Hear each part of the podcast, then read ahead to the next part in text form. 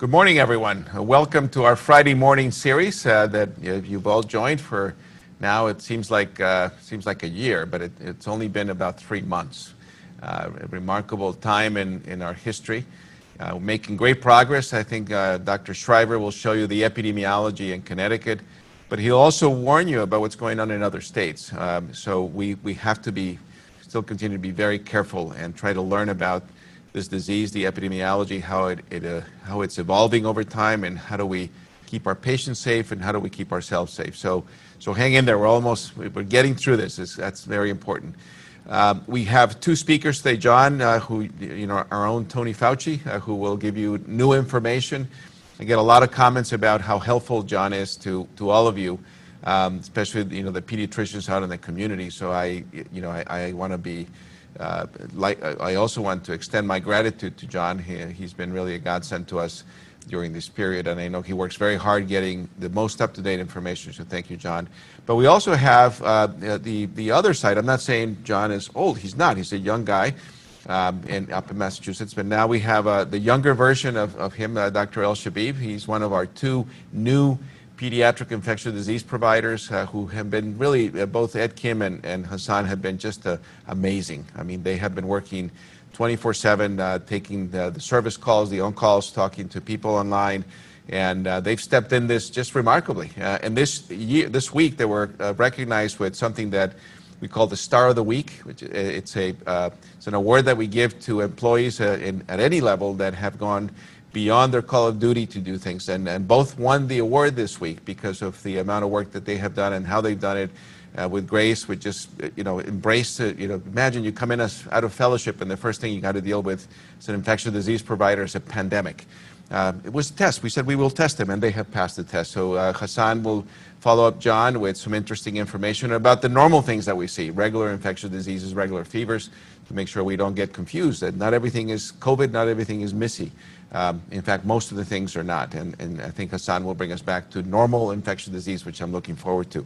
Before I, I hand it off to John, we have uh, some survey questions that I like, uh, if possible, if you could help us. Uh, and uh, we're going to read them in just a second and see if I can, they come up on my screen. I don't see them yet. And uh, there are five questions. Uh, you, you should see them on the screen. The first one is, would you like to see this series continue throughout the summer? It's just a simple yes or no.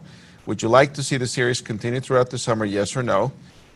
The next question is um, Would this series be helpful to you in the fall, uh, yes or no? Would this series be helpful to you in the fall, yes or no? The next question is How often would you like this series to continue? And that either weekly, bi weekly, monthly? Again, weekly, bi weekly, monthly. All you have to do is click on that little dot, You can only answer one, one of the choices. Uh, question number four is Do you feel the topics covered have been relevant and that we have covered all areas you would like to hear about? Yes or no? And I think this is a, uh, an open question. There are areas, topics that we haven't addressed, and you can write in you know, what you want to hear about. Uh, and again, yes or no, and then topics that we have not addressed relevant to infectious disease or, you know, this area of the pandemic or, or associated to this. And then the last question is Would you like this series made available via podcast like our Grand Rounds? Yes or no? Podcast, so you can listen to Dr. Schreiber on your way home from, uh, from your last Zoom visit. Uh, uh, probably, you know, I think we're going to market him in some way. We have to figure out if we maybe come up with an emoji for him specifically. So I'm going to ask Liz. Maybe we can find, we can do a Schreiber emoji. We can do stickers. You know, that would be, that would be something we can do. Uh, so again, if you can go back and there are five questions. Uh, if this is really helpful to us, just click and submit. And by now, uh, Philip, I'm going to ask if people have answered. Do you have a way of knowing? 70%. So I'll give you one more minute and then we'll pass it on to, to Dr. Schreiber. Um, and we're working on his internet and see if, you know, it's Massachusetts. I mean, Massachusetts is slower than Connecticut. What can we do? Um, and, you know, it's, a, it's, it's, it's, it's what happens for people from Massachusetts. As we live in Connecticut. And hopefully we can also fix his internet, and uh, we're working on that. And maybe we can bring him here real time one of these days. Next All right. couple weeks. okay, I think that's that's it for now. And so, John, if you want to go ahead and, uh, and, and take it over. Uh, get to let me share my screen.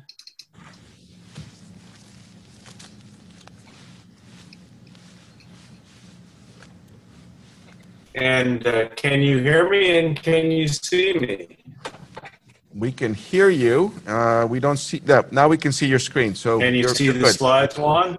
Yes, yes, we can. Go ahead. Uh, good morning, everyone. All right, thank you, Juan, uh, and good morning, everyone. Uh, it's a pleasure to be here um, to this wide and talented audience that uh, I have the privilege of talking to weekly during this once in a li- hopefully once in a lifetime pandemic.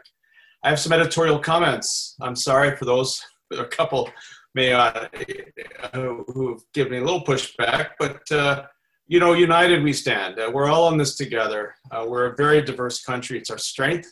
And uh, I, I think um, it's a grand experiment and it's going to work. And uh, I have tremendous optimism as we get out of the other side of this as a country. Epidemi- epidemiology and pandemics are not political, they are mathematical. SARS CoV has a reproduction number of three. If we do nothing, we know exactly how many people get infected uh, by one contact. So it's all math, and uh, you'll see some of the math that's unfolding in some of the states that have chosen to ignore the mathematics. The virus is the enemy, uh, not each other. Um, the pandemic, unfortunately, is not over. It's not nearly over. I wish I could tell you it was over. It's not, and we're going to have some tough months ahead, and we need to be continued vigilant about this. And masks and physical distancing, I've shown you the data. Uh, they work both in the healthcare and community settings. Now, the United States, uh, in seven months, uh, by August, the prediction is there'll be 150,000 deaths from COVID, um, and that's twice the number of casualties in the eight year Vietnam War. Uh, it's a lot of people, and I, I don't want us, you know, we sort of breeze through this, and the news doesn't even talk about it sometimes. And these are a lot of people. Every one of them had family, every one of them uh, had uh, loved ones, and uh, it's a lot of casualties. And this is a real pandemic where all of us are always going to remember this the rest of our lives. And um, I don't want to minimize the loss to many families out there. Uh, 150,000 deaths by August.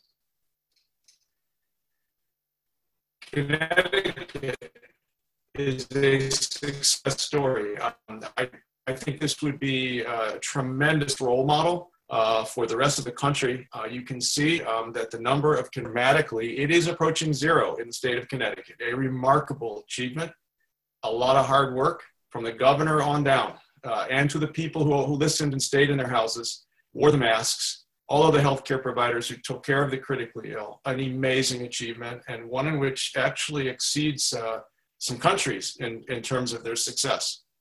If you look at COVID deaths uh, on the bottom graph, you can see that probably by midsummer we'll be uh, having zero deaths in the state. Probably sooner. Um, again, tremendous achievement, but think how we did it. We had to shut down. We had to have mandatory, uh, variety of mandatory shutdowns. Um, but this has prepared us to move to a place where we can focus on every contact of every new case and keep it contained. Uh, this is a great place to be. And, and one, uh, I can't uh, tell you how we should be a role model.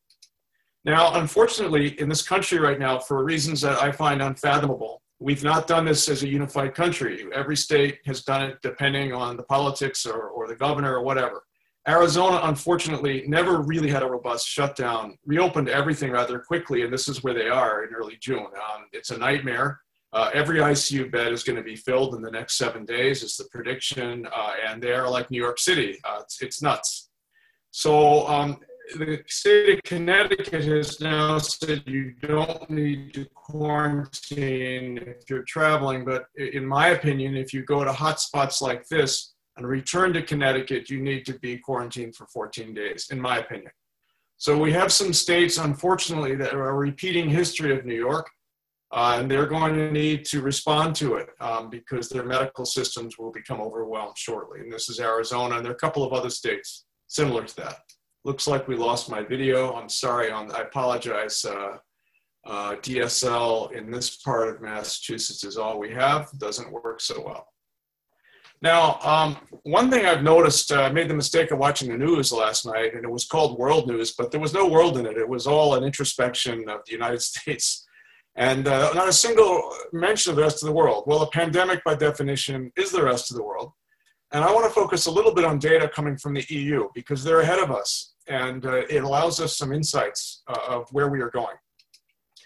Now, the worst country in the EU was Belgium. They're, sort of like us. I mean, they had an enormous spike early on in the epidemic. It was uncontrolled. It was not exactly clear why Belgium was the worst hit country in the EU. Nobody knows. Um, but they had a lot of deaths and a lot of cases for a small country. And they had a complete lockdown. And you can see by May they had this under control. It's a little bit out of date. Um, and uh, but there are countries in the EU that very much seem like the United States and this rapidity of sweeping through of certain parts of the country. Now, unfortunately, um, the EU has not achieved herd immunity, and I want to focus on Sweden. If you look down the column here, you'll you'll notice that uh, Sweden uh, uh, had this policy of a little bit of a laissez-faire. They kept the bars open and this and that, and uh, their thought was that maybe they could manage this and they would get herd immunity and take care of it. And unfortunately, what happened is they had a very high death rate. They lost a lot of their elderly and they did not achieve herd immunity. It's around three to five percent of the population got affected. In Belgium, you see almost 10% of the population looks like they were infected, large, largest number in the EU incredibly well. They, they had few cases, clamped down quickly, uh, and had integrated response to this, uh, and uh, ditto uh, with uh, Germany and Austria. So I, I think uh, there's something to be learned here. Um, you know, the uncontrolled model will burn through and kill a lot of people, but unfortunately, probably not give you herd immunity. that's just going to require millions and millions of people to be infected, not something we want to see. So there's something to be learned here from the EU.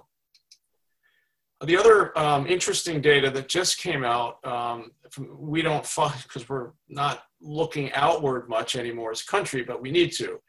Um, there's been an outbreak in a mink farm in the Netherlands. They had to euthanize the entire farm of mink. Uh, the mink became ill with COVID, uh, SARS-CoV-2.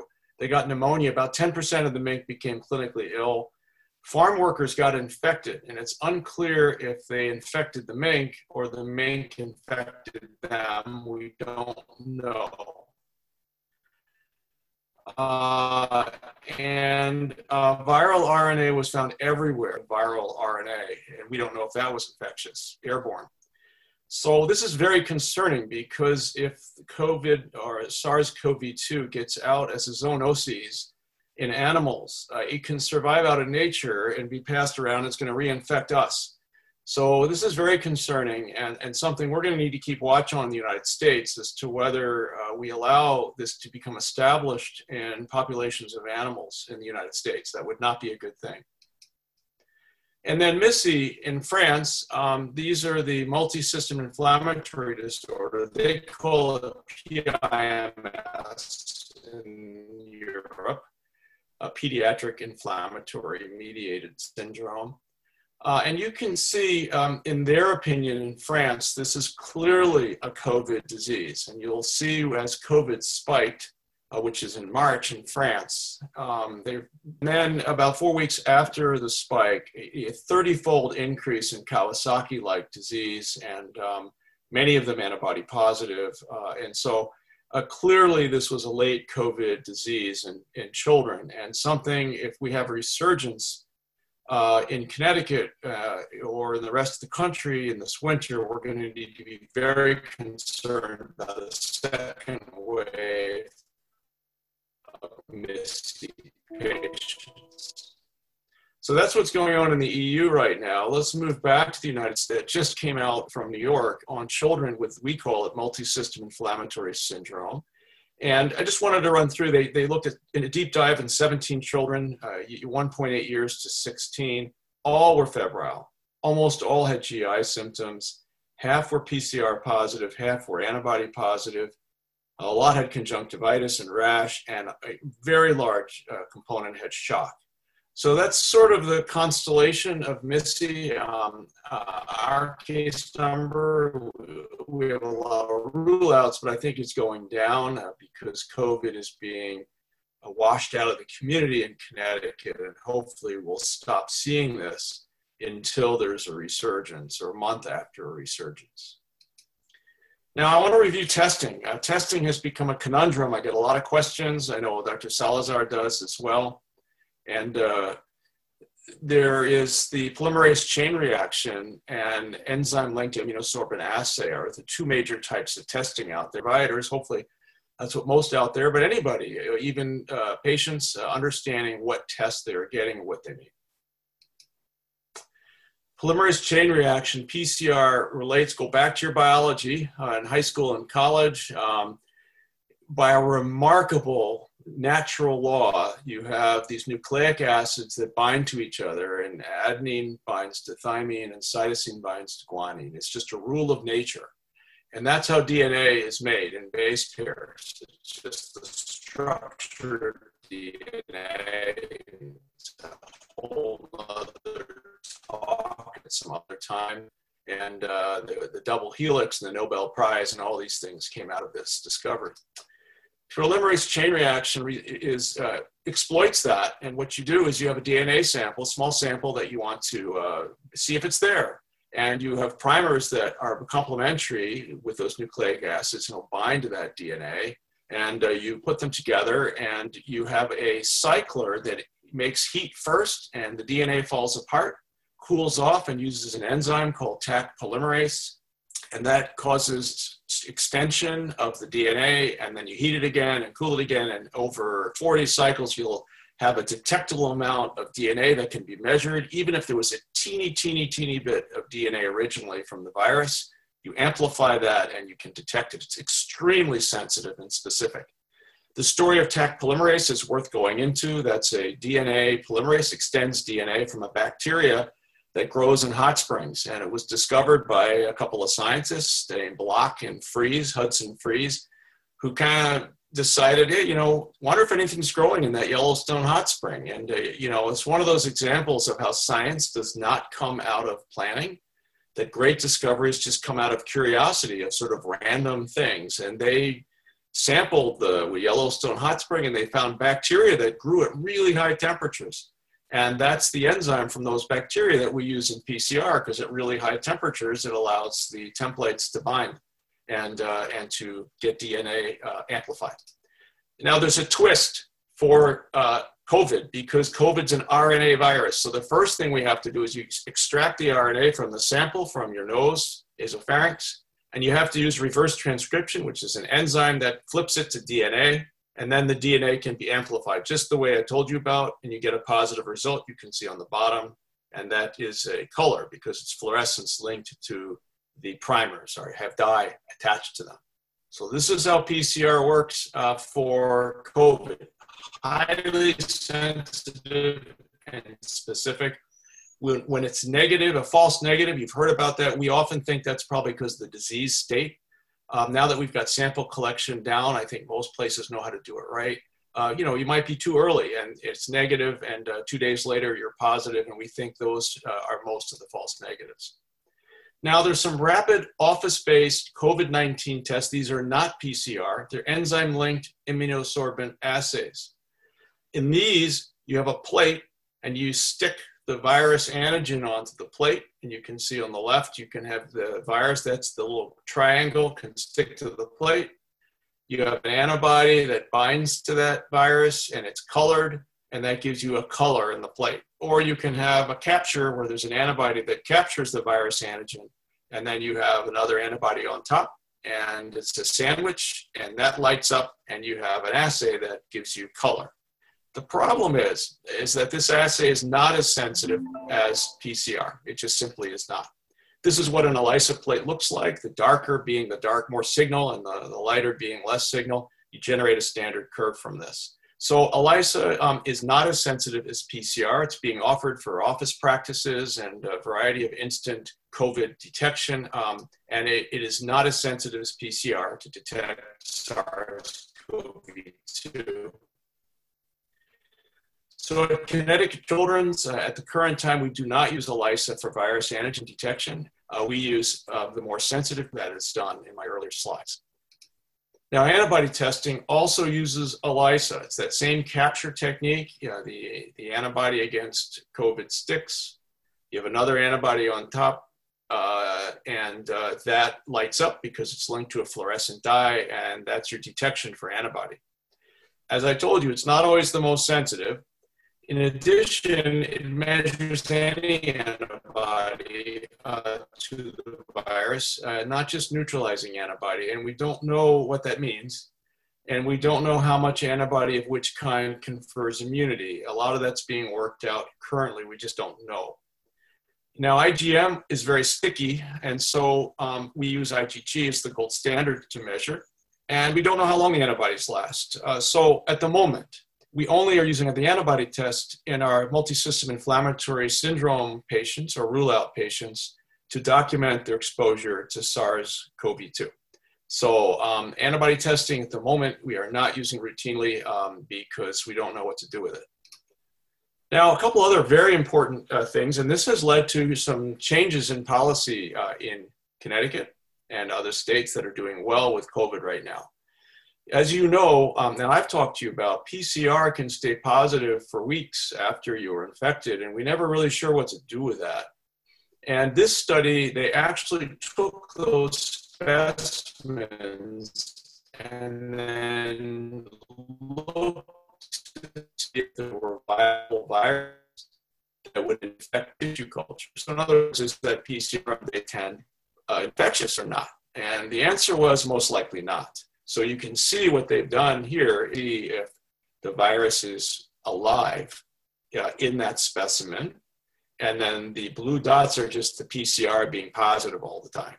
So you can see by day eight uh, in this study, it's not a huge number of patients, but a pretty good number of patients from Canada that by day eight, there were no infectious viruses left in these patients. So we're feeling more and more comfortable uh, that uh, you probably don't need that two PCR negative approach to people who are convalescing, that if you wait uh, 10 days or more, uh, that it's highly unlikely they'll still have a viable virus, even though their PCR might still be positive. These are very important data for us and are helping guide us uh, a little bit. Now, uh, finally, I want to talk about convalescent plasma treatment. You've, I've mentioned you before that the classic, most efficacious way to use antibodies are really prophylaxis, and that, that the antibodies against SARS-CoV-2 would be more likely to be effective in outbreaks or healthcare providers uh, to prevent infection, and that's been the classic uh, efficacy of antibody therapy. Uh, however, we're still trying to see whether we can get some clinical improvement in patients because we don't have much else to offer. And in this study, unfortunately, they didn't really find any improvement in mortality or more rapid discharge in patients who got convalescent plasma. So on the left is the is the um, controls and convalescent plasma, not significant difference uh, in all patients. If you looked at only those with severe disease, there was a little bit of improvement on the convalescent plasma arm and you can see that.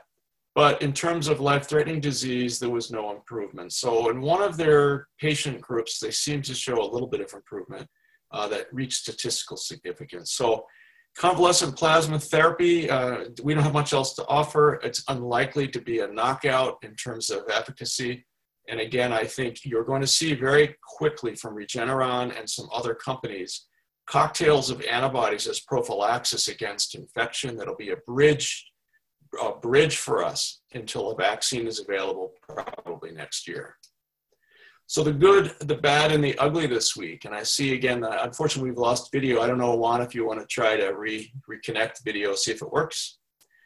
Connecticut is a success story, and we'll soon um, have only a few cases a day. Our death rate's going to approach zero for a few months. This is an incredible opportunity, a lot of hard work let's immunize all of our kids who missed their immunizations over the summer and get this done. So again, um, this is what uh, physical distancing, shutdown, masks have done. And it's going to allow us to have a careful reopening in the state, which is underway. I think it will be successful because we now have the ability to track, uh, I believe the entire United States could have been had we made the decision to have national policy. Our decentralized approach, unfortunately, um, with differing criteria for every state, uh, and now increased travel, uh, will create the opportunity for a substantial resurgence. It is what it is. Uh, you're seeing in Arizona and other states now that have uh, had a more laissez-faire approach. You will see it in Florida shortly. There are going to be uh, substantial resurgences, and our job's going to be to make sure Connecticut doesn't um, is not affected by this. And so that's why it's going to be important for us to have excellent testing and great tracking of any patients who are positive so we can we can keep our situation under control both and and promisingly both antibody prophylaxis and vaccines are in clinical trials and likely to be successful this winter for the antibody prophylaxis and next year uh, for vaccines talk to you now about you know everything's not covid in kids and uh, what should we look for this summer uh, thank you, John. I appreciate it. We had to uh, uh, disconnect your video just to get uh, better speed. Again, if it was a Connecticut company, you would have better speeds. Massachusetts, what can we do? so thank you. The very uh, uh, great commentary and slides. Really appreciate it. we're going to pass it on now to Dr. Hassan El-Shabib, um, and you will see him on video in just a second. And Hassan, take it over. Thank you, Dr. Salazar. Good morning, everyone. Uh, thank you, Dr. Salazar, again for the introduction, and thank you, Dr. Schreiber, for the valuable information that uh, you've been giving us uh, for the last uh, now eight weeks or more than that. Um, so my talk is going to be uh, a quick one about um, upcoming summer fevers, and as the state opens up, and as uh, children are going to be exposed more and more to uh, infections, including uh, COVID-19. So I wanted to just give a, give a quick talk about how COVID-19 can mimic uh, so, ma- so many of these infections that will start popping up here and there, and uh, where uh, community physicians uh, will definitely be exposed to as, uh, as the summer moves along. So my outline for, the, um, for this talk is um, try to look at summer fevers and what kind of infections you would expect during, during the summertime uh, when to think about Lyme disease, when to think about COVID-19 and other infectious processes, and whether or not it's easy uh, from a clinical perspective uh, to try to differentiate between the two. And um, any management changes uh, when you have a kid who comes uh, into the clinic, whether or not there will be any major changes in management going forward. As you can see from this uh, huge list uh, for summertime infections, they can be viral or bacterial. In pediatric world, we always think about viral infections, especially at uh, certain uh, certain ages. Some of these uh, may be familiar to, do, to you. Some of these may be unfamiliar to you.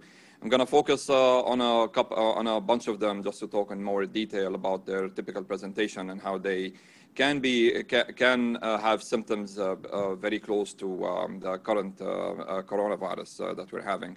Uh, obviously, um, you can see a, a, huge list of infections that can happen during the summertime, including uh, the um, uh, including the current coronavirus that is going on right now. So it's important to keep in your keep in the back of your mind that yes, coronavirus is still going on, and yes, this, this especially with how Dr. Schreiber was mentioning that states are opening in different uh, phases, and you're seeing resurgence here and there. So it's always important to keep it in mind. But there is also many other infections you have to keep in mind uh, moving forward during this uh, this uh, in the coming months.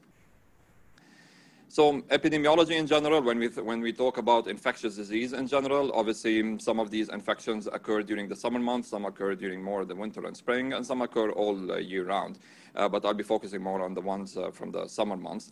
Uh, transmission can occur through a variety of routes. Mostly, fortunately, it's contact or uh, droplet. Airborne, there are a couple of uh, infections that can, that can um, be transmitted this way, but mostly it's contact and droplet, fortunately. Many patient factors, especially as the state opens up, many patient factors uh, should be taken into account. So we're talking about the environment. For example, household members and visitors will be coming in and out of uh, a particular uh, home uh, for, uh, for, a, for your patient, uh, whether that's human interaction, whether that's animal interaction, especially with the data coming up that household pets can pick up the coronavirus, other pets, and obviously rodents and other um, visitors to, to the house. Uh, as daycare, camp, and summer school uh, access uh, start to uh, open up uh, during this, uh, these coming months, this is something you have to be vigilant about and have to keep in mind and make sure that this is something that's um, asked about to the parents.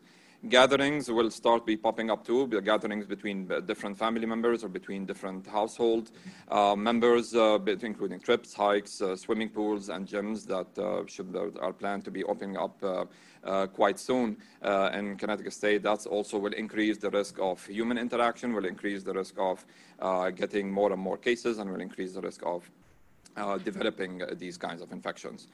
Comorbidities is also an important thing to keep in mind, whether that's especially diabetes, kidney disease, immune suppression, and I'm talking more about uh, the pediatric population. Obviously, with adult population, heart conditions, hypertension, and whatnot is also important to keep in mind. Uh, but from a pediatric perspective, at least these three conditions are important to keep in mind.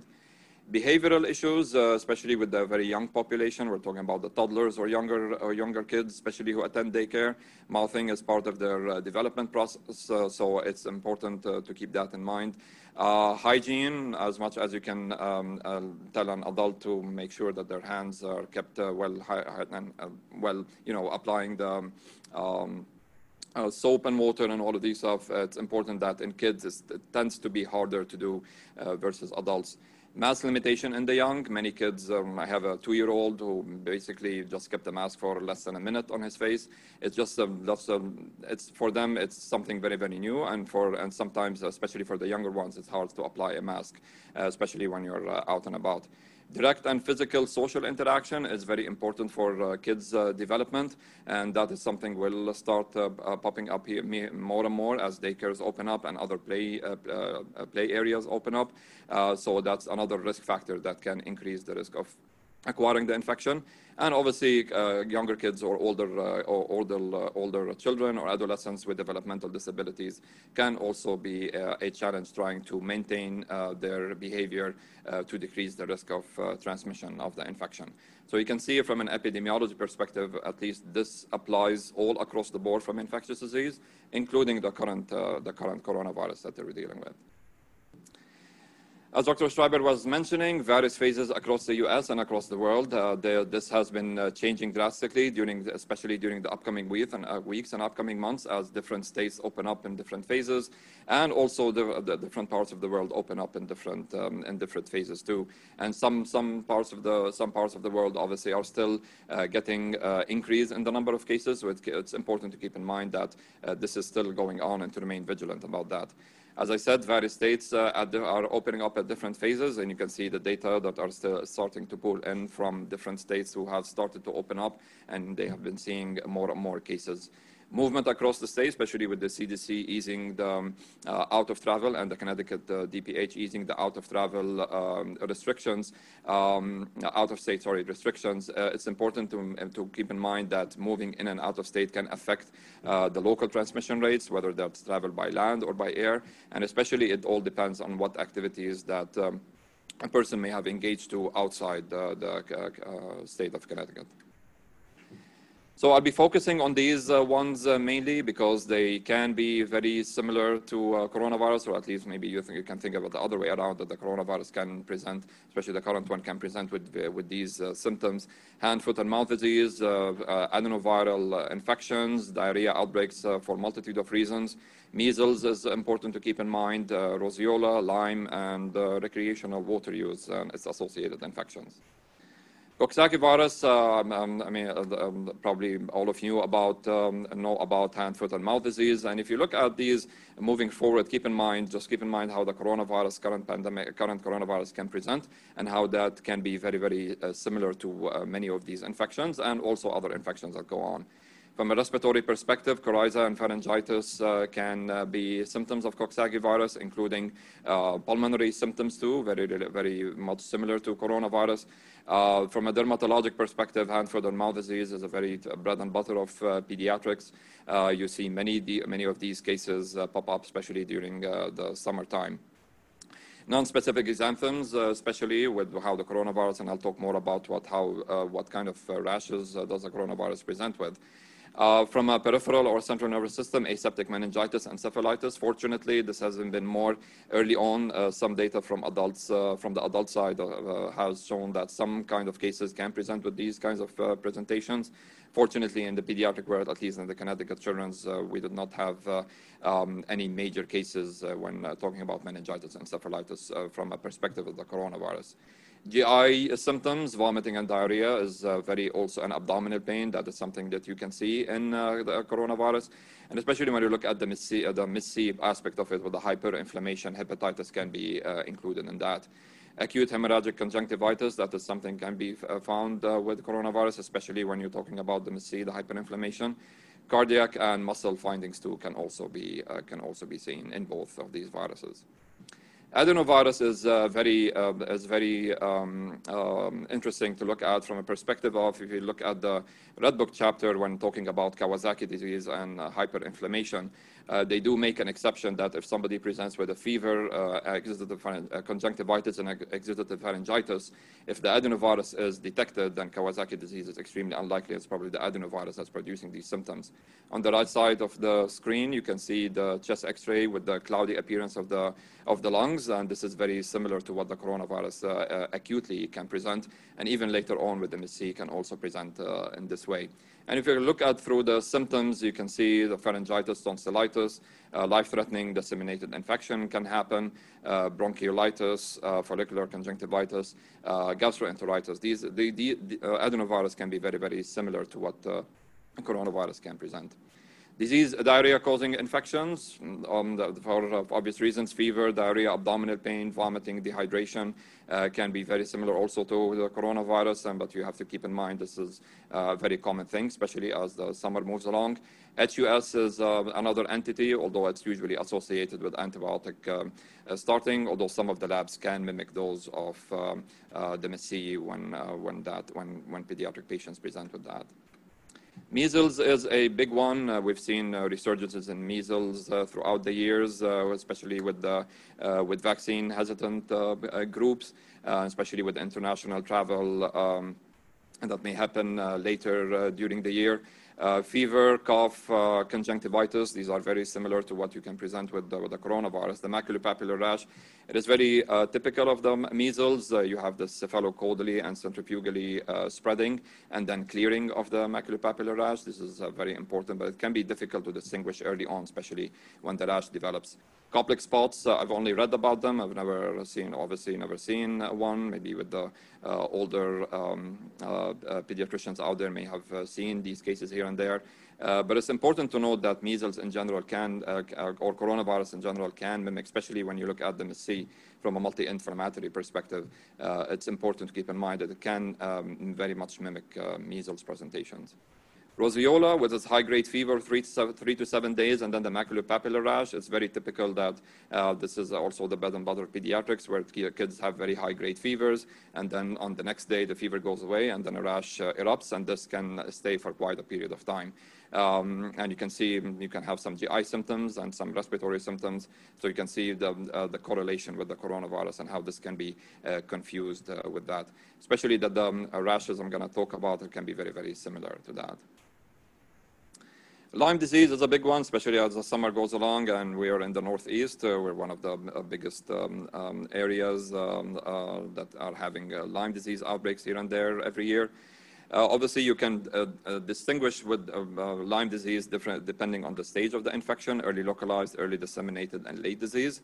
Uh, with the early localized and early disseminated, when you have the typical rash, as you can see in the figures here, when you have the typical rash of the erythema migrans, given our uh, location in the northeast, um, the Lyme disease probability is very, very high. And in these situations, uh, the Red Book, even when you look at the chapter, recommends even not testing, just going ahead, uh, going ahead to treat with treatment, uh, just because it's, it's very pathognomonic of uh, Lyme disease and it's very um, common in our area, especially as the weather becomes warmer and warmer. Uh, with, the, with the meningitis and the carditis, that's where uh, definitely antibody testing will be very, very helpful in distinguishing uh, between the two entities. Uh, arthritis uh, and uh, encephalitis are late manifestations of the disease, and that's also where Lyme disease antibody testing can be very helpful. Recreational water use, as kids become more and more, and swimming pools eventually will start opening. E. coli, cryptosporidium, and giardia are things that you need to look out for. Uh, swimmer's ear, um, obviously, that is uh, that is a risk uh, with recreational water use, uh, but I don't think that's been described uh, with the coronavirus. So that is something that's easy distinguish. It can be distinguished easily from the coronavirus. One thing you have to keep in mind with vaccine preventable diseases, early on in May, the CDC released a report about how they uh, noticed a huge drop. Uh, if you can look at the, if you can see the graph in the top right corner, you can see a huge drop in the number of vaccines that were uh, requested uh, by uh, pediatricians and by healthcare centers uh, for immunization. You can see almost a drop of two and a half million to three million doses. the CDC usually they um, look at data that that come from almost 50% of the vaccine that is administered uh, to the pediatric population, and this data reflects that. So two and a half million to three million is quite a drop, and uh, we've been noticing whether that's from um, uh, probably it's more concerned about parents uh, not uh, being too concerned about coming in for their regular child visits and getting their scheduled vaccines.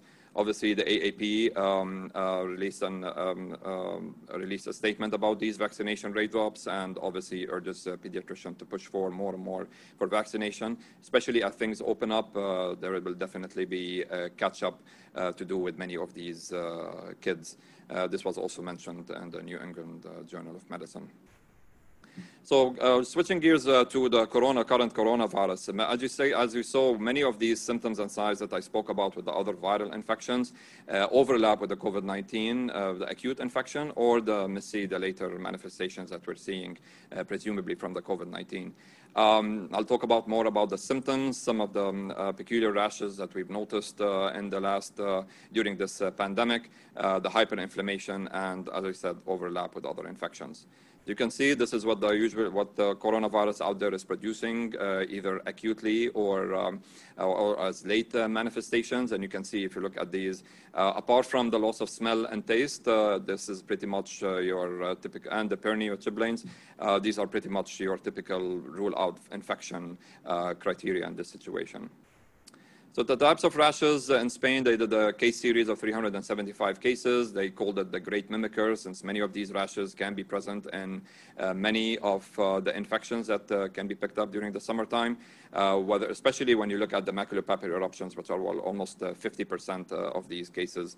Some of the chilblains or the pernio in the right upper corner, mostly at least at, in, in, in, the ID clinic, we've seen mostly in the lower extremity toes where there was inflammation. It lasts for three to four weeks and then it goes away on its own. Still, it's still in the realm of whether or not this is a direct effect of the virus or a late manifestation manifestation. Uh, the, still, the data is out there, and uh, hopefully we'll have more information about that uh, in the coming months. One thing to, to, keep in mind, common things will remain common. Uh, COVID-19 will be on the differential more often this summer, coming especially with the fall and winter when schools start popping up. Uh, fortunately for us, as you've seen the data, uh, most pediatric patients have now developed any severe disease. Uh, they less likely require hospitalization, less likely to develop complications. Concern for the MIS-C is mainly seen in the pediatric population, obviously, and that is something that will probably pop up uh, given the media access and given the media attention about these diseases. Probably parents will be asking more and more about that. Management and testing, obviously what I'm speaking about right now will change probably in the next uh, weeks uh, or so, but PCR is uh, definitely for acute or recent infection, antibody for an old infection. Sensitivity and specificity is uh, still up in the air, but hopefully we'll have more information about that as things move along. Um, from a management and testing, from a testing perspective, whether that it will affect management, at, at, least I'm not sure how it affect management. Definitely, if you have a household who has an immune compromise or the patient himself is immune compromised, has multiple medical problems, if there is parental concern that they wanting pushing for the testing, that is something that can be offered. Obviously, you have to keep in mind household members if they have any uh, elderly, especially above 65 or 70 years of age, who are at increased risk of severe disease, and obviously if they have any other increased morbidity uh, at the household heart disease, hypertension, etc. Uh, that would be something that you may discuss with the parents and, and, and, the, and the patient about uh, moving on with the testing to help with the, uh, decreasing the risk of transmitting the infection to the household member. Symptomatic care at this point is acetaminophen, ibuprofen, and supportive care. Uh, uh, pediatricians should be vigilant about the MIS-C, hyperinflammation, uh, Kawasaki-like picture. Uh, studies are trying to delineate these processes and trying to come up whether testing is there a way to test to uh, uh detect early hyperinflammation or to detect patients who can be at high risk of uh, developing such complications. Vaccines uh, will hopefully have something by the winter, late this year or early uh, next year. So that is something we we need to keep up and make sure that we're up to date with that. Effective therapy, whether or not there will be one that will be just like what the oseltamivir or Tamiflu does for the flu, uh, only time uh, will tell, and probably going to be best at the earliest sign of the infection role of immunomodulators will be better studied, hopefully, in the coming months. Uh, and whether or not there will be increased cases in the summer, uh, only time will tell. But uh, uh definitely, any questions? Uh, the Connecticut DPH uh, and the CDC offer guidance on these on these issues. we have Connecticut Children's the ID group are available for any questions about anything that comes up, whether from the community pediatricians or parents. Thank you Thank you very much. Um, we'll get John back and stay there, uh, Hassan, for the questions. Um, the first one is for for for John. Is when we send out, uh, John, can you hear us? I can. Thank you. Can you hear me? Okay. Yeah, we can hear you and see you now. Uh, when we send out the uh, when we send out for the COVID-19 nasopharyngeal test, can we specifically ask for PCR, and which area labs give the most accurate results? I can't answer the last part of that. I mean, I think um, we believe that most of the PCR tests are accurate. Um, remember, there'll be a window uh, prior to clinical illness where there could be a negative where the person's actually infected. But if it's PCR, I think we're generally comfortable in the community now that it will be sensitive and accurate. I don't know which um, drive-throughs, I think most of them are using PCR. The ELISA is really being marketed as a rapid diagnosis for office-based uh, and clinics. Uh, so at the moment, um, and Juan, you can correct me, at the moment, I believe that most of the drive-throughs um, and the hospital-sponsored testing and health system-sponsored testing uh, is PCR drugstores, Walmart, um, Rapids. Um, I don't know. It's probably a mixture. I don't know, Juan, if you have any information about how many of them are using ELISA yet. Yeah, I don't. I don't know. I know CVS here locally is using a PCR uh, nasopharyngeal swab. The difference there is that they don't swab you; they ask you to swab yourself. So you drive up, they give you a, uh, they have a video or not a video, they have a uh, camera, pictures, and then they ask you to just put the swab in your nose and put it in. I mean, how accurate that is? I mean, it, obviously, the you know, it's there's some question if you don't swab well enough, you may get a negative result. But uh, we'll learn more about it. But most of the most of what's being done out there is PCR based, which is very useful. The next question is uh, it, it's a, from Dr. Lau Ching Lau, one of our, uh, with the head of our of oncology. CDC uh, recommends time-based or symptom-based strategy to release patients from isolation. Are we still adhering for the two negative PCR strategy? And John, you can comment on our decision making from yes. this morning. Yes, that's a great question. Uh, as you, you, and the audience may be aware, uh, Connecticut Children's was uh, being very careful about this and doing two PCRs on our employees who had been infected, making sure that they were negative before they could come back to work. Uh, new data I showed you actually uh, that the majority of people, even if they're excreting PCR positivity, are not actually infectious. Uh, and so the CDC is moving back from the two test negative, um, and we've decided to do the same thing. So uh, shortly, uh, we will no longer be requiring two negative PCRs on employees uh, and patients uh, returning from infection, and we'll go to a time based and symptom based strategy that's in the CDC recommendations. I'm glad you asked that, uh, Dr. Lau. Um, this is for, uh, for, for Hassan. As a community uh, pediatrician, it is difficult to see how to move forward to care for children with fever, rash, common summer illnesses that are coming soon. We're doing telemedicine evaluations, but there are significant limitations, especially regarding the oral exam and being able to see rash as well. What is your recommendation at this point for in person visits, point of care testing for strep viral assays? It would be great to not to have to send everyone to the ED just because we don't have negative pressure rooms. Also, any data on co-infection, for example, strep, and they may still have COVID. Thank you for this question. Uh, let's uh, answer the second part of the question. It's going to be at least the data, and uh, Dr. Schreiber and Dr. Salazar can uh, uh, chime in. Obviously, uh, I'm not aware of any data. Yes, there are possibilities of co-infections, whether or not this is an acute infection, both of them at the same time, or we're just detecting residual virus or dead virus technically. so it's going to be difficult whether or not, and moving forward, obviously, we'll have more answers about that unless you guys, Dr. Salazar or Dr. Schreiber, have any input concerning the co-infections. Uh, I think I think it's based on uh, on the on the positivity in the community, which is now fairly low. So I think most of the most of the illness pediatricians will be seeing is going to be non-COVID. Yeah. Uh, so for the first part of the question, uh, that is something that came up even uh, early when this uh, pandemic started, and I've seen a number of ways that pediatricians uh, were able to do that. Some of it can apply, some of it can, uh, can uh, it's difficult to apply with certain uh, office-based settings. Uh, but what I've noticed, especially with pediatric offices who have multiple offices, they separated one for regular well child visits and one for um, infections-based visits. Uh, some of the offices even separated them by day, like every Monday, Wednesday, and Friday we'll see um, uh, regular visits, and maybe th- uh, Tuesday and Thursday seeing uh, infection-related uh, visits. this would be one way of doing it. it all depends, obviously, on the office base and whether or not this is something feasible. but at, at, least from that perspective, you are able to manage that in this in this way. Um, hopefully, that answers his question. Okay, thank you, uh, Hassan. Uh, John, uh, so um, th- there's a question for you, John. Uh, so from, from Scott Shawm. Uh, so far, our pre-op testing of asymptomatic children showed only 13 positive out of 100 of 818 that were tested. That's 1.6 percent. That makes me very hopeful for reopening daycare, summer camps, and school. Your thoughts? Yeah, you know, I, I think um, you you bring up a good topic in Connecticut now I bet you that number is lower uh, shortly in the terms of um, the likelihood of getting a positive out of just randomly testing children. It's going to be low. It's a good place to be.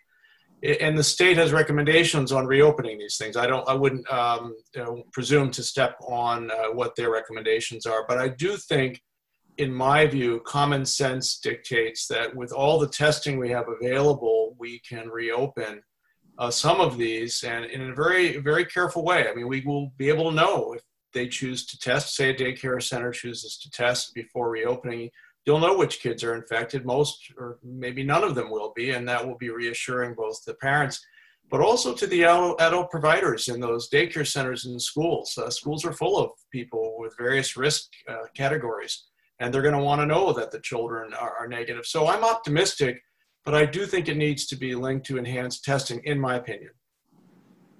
Okay, thank you. Um, this is a, uh, I guess, common question from Mary Simon, one of our pediatricians. Uh, Hassan, have you heard of, of pediatricians seeing a surge in mononucleosis cases?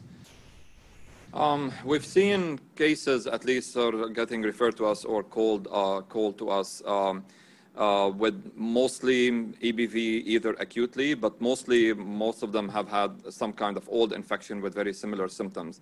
We did have a, a couple of cases where they tested CMV positive uh, IgM, so that was um, that was something uh, that was easy to answer. Uh, some of them, yes, are presenting with this infectious mono-like symptoms of your typical EBV-like uh, infection, and their EBV or CMV only either are negative or shows an old infection. Uh, we did see whether or not this is kind of um, uh, a uh, mini multi-inflammation or a mini hyperinflammation is difficult to tell at this point, uh, but we've seen a bit of number of cases, calls at least from pediatricians here and there about that. So, Mary, it sounds like the yes, as always, you know, mono is always going to be part of your differential, and, and keep an keep an eye on it.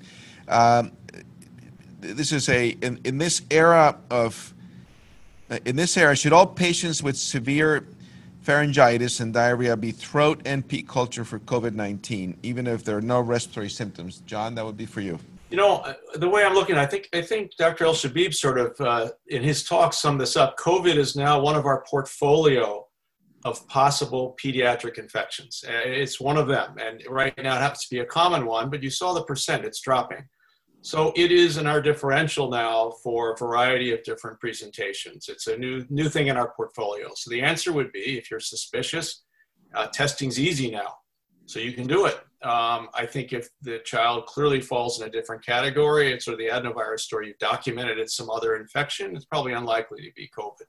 But I do think now that testing is available, and, and if that's in your differential of your portfolio of pediatric illnesses that that child could have, you could test. Here's a question for either one of you: I've had a I've had a lot of teens and parents of toddlers in daycare refuse to go for the COVID NP testing because it hurts. Is there any way less noxious but more sensitive, uh, it, it, or more sensitive test that can be developed? What do you recommend? Uh, well, you know, uh, Dr. Salazar, I know, uh, Juan, you, you've mentioned that there uh, are ability to do uh, cheek and throat and other ways that you can recover this for PCR, but I don't think they've been standardized yet. I think it's just the NP swab right now that is standardized uh, in terms of the testing. So right now, that's all we have.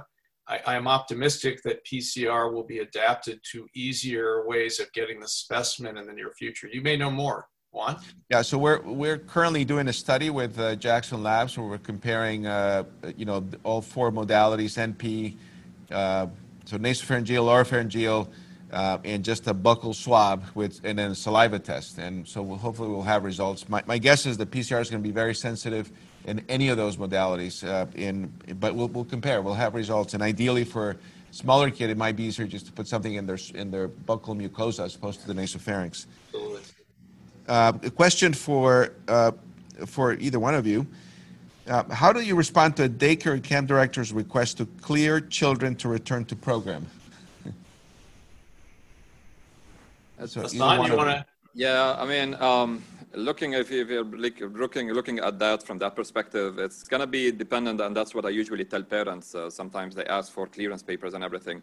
It all depends on the daycare policy and how much uh, they want to follow their own policy versus what the CDC or Connecticut DPH uh, is following. Unfortunately, uh, it's uh, gonna be difficult to force uh, a particular daycare that is has their own policies set up and everything from uh, switching their policies around. Uh, that is something you may, uh, as a pediatrician, discuss with the director, but uh, it all falls on the daycare policy, unfortunately. I'm not sure if you guys have any. And I think I think there was a continuation of the above. I just hadn't seen it. Um, it's w- one child. So this is a family. One child has a positive COVID test. Mm-hmm um, the second child with fever or cough, but COVID test negative, and a third child with close contact with COVID. so, you know, this is uh, okay, so the, the whole family is COVID infested. So it's uh, what do you what would you do, John? I, I, I would do the I would do the time period role. You know, I would when the last kid. 10 days after uh, their symptomatology, they're probably clear to come back. So I, I think I'd probably go by the time each kid. All right. So 10 days is what we're saying, and not retest. All right, uh, uh, Hassan, for you, uh, please comment on prophylaxis treatment for tick bites. It is, is, is recommended for adults. What about children? Uh, in children, uh, usually with the tick bites, um, uh, definitely soap and water after removing the tick, keeping an eye on the area. In the pediatric uh, population, uh, those um, above eight years of age, you can do you can use one oral uh, dose of doxycycline if that is something that the parents are pushing for. Uh, but the studies are not uh, the best out there, and usually just clinical observation uh, would be the best thing to do for them. All right, great. this is a comment for you, John. Is here's the title for John Schreiber's podcast. John Schreiber is he a true Cubs fan? That was. Uh, you know, uh, 16, 16 years at Rainbow Babies and Children's Hospital. I, I'm sorry to say I'm an Indians fan, so it is what it is. I do. There's one question. There's one question up there, Juan. Um, that's a good question about uh, the study I showed about uh, convalescent serum was from China. Are there any American studies? I want to answer that. There's actually a new study from Mount Sinai. I didn't put it in because it's one of those preprints. You know, it's not really peer reviewed yet but it showed the same kind of mediocre kind of help. Like if you weren't intubated yet, convalescent serum helped mortality. But if you already intubated, it didn't help you at all. So it's sort of the same issue. Um, early treatment versus prophylaxis is much more likely to be effective with antibodies than if you're already critically ill. So uh, there, there I, I assume that's going to be published soon in the American literature. So yes, there is an American study. Okay, um, Hassan from a pediatrician. What is the, uh, sorry, what percentage of missing cardiac complications are coronary aneurysms versus myocarditis? I think at least reading from uh, my own, own uh, time is that I think myocarditis is much more prominent in these hyperinflammation uh, syndromes, at least from the experience on uh, covering the floor. Um, I'm, I'm, not sure if there is any data out there that I'm, I'm not aware of at least uh, Dr. Schreiber and Dr. Salazar. No, I think you I think you bring up a very good point. One of the differentiators uh, seems to be a more uh, global cardiac inflammation as opposed to just the coronary arteries. Uh, and so I, I, think it's more likely to be uh, myocarditis and cardiac dysfunction more globally. But I don't know. I don't have data of actual numbers either. From uh, Dr. Segul, one of our highly experienced pediatricians, if schools open this fall and one child arriving on a bus has a fever detected when screening temperatures are done upon arrival to school, do we need to send the other 20 children on the bus home and quarantine them for 14 days? I would say no. Uh, what I would do is that one child would be sent home and screened, and then you know if that happened, that kid happens to be COVID positive, that's a different story. But the answer would be no. I wouldn't send the whole bus home. That's just that one child would be not allowed in school. Uh, Hassan, uh, can you uh, can you discuss lab work that can help differentiate MIS-C from other summer infections such as adenovirus or Coxsackie? So, um, as, I said in my talk, this is something that's still evolving. Uh, there are um, uh, studies out there trying to differentiate MIS-C from toxic shock syndrome from Kawasaki disease and looking at lab values. Uh, there were a couple of studies that talked about uh, CRP, that it's a bit um, uh, significantly higher during the MIS-C versus other kinds of uh, infections. Unfortunately, I don't think there are any studies out there that differentiate, like if somebody has adenovirus, what are the lab values are compared to somebody who presents with MSC. So don't there are answers for that specifically. Okay. Um, are, uh, this is from Jack Lavalette, one of our pediatricians in Glastonbury. Uh, are there recommendations for room turnover as we start to see kids in the office?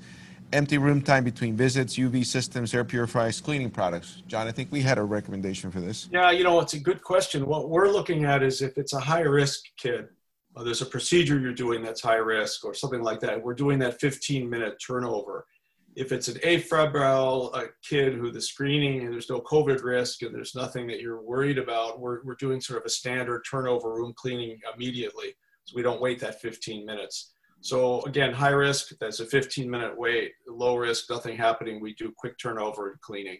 I don't know, Juan, if there's anything else uh, you want to add to that. We're using that, you know, for, for you know, non-sick visit, uh, we, we just keep moving. Uh, but somebody who we have a concern for either a summer virus, respiratory virus, then we, we take, uh, you know, it's a 15-minute process of cleaning, turning around. So it slows you down a little bit.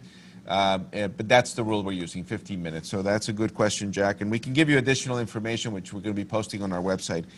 Um, the, this is a question for, there are two more questions that we have to wrap up. The, uh, the first one is from Danielle Warren, who's uh, one of our uh, social workers who leads the HIV programs. And Danielle, I'm glad you're logged in. And this is for, for John. What are your thoughts on possible future mutations of the COVID virus?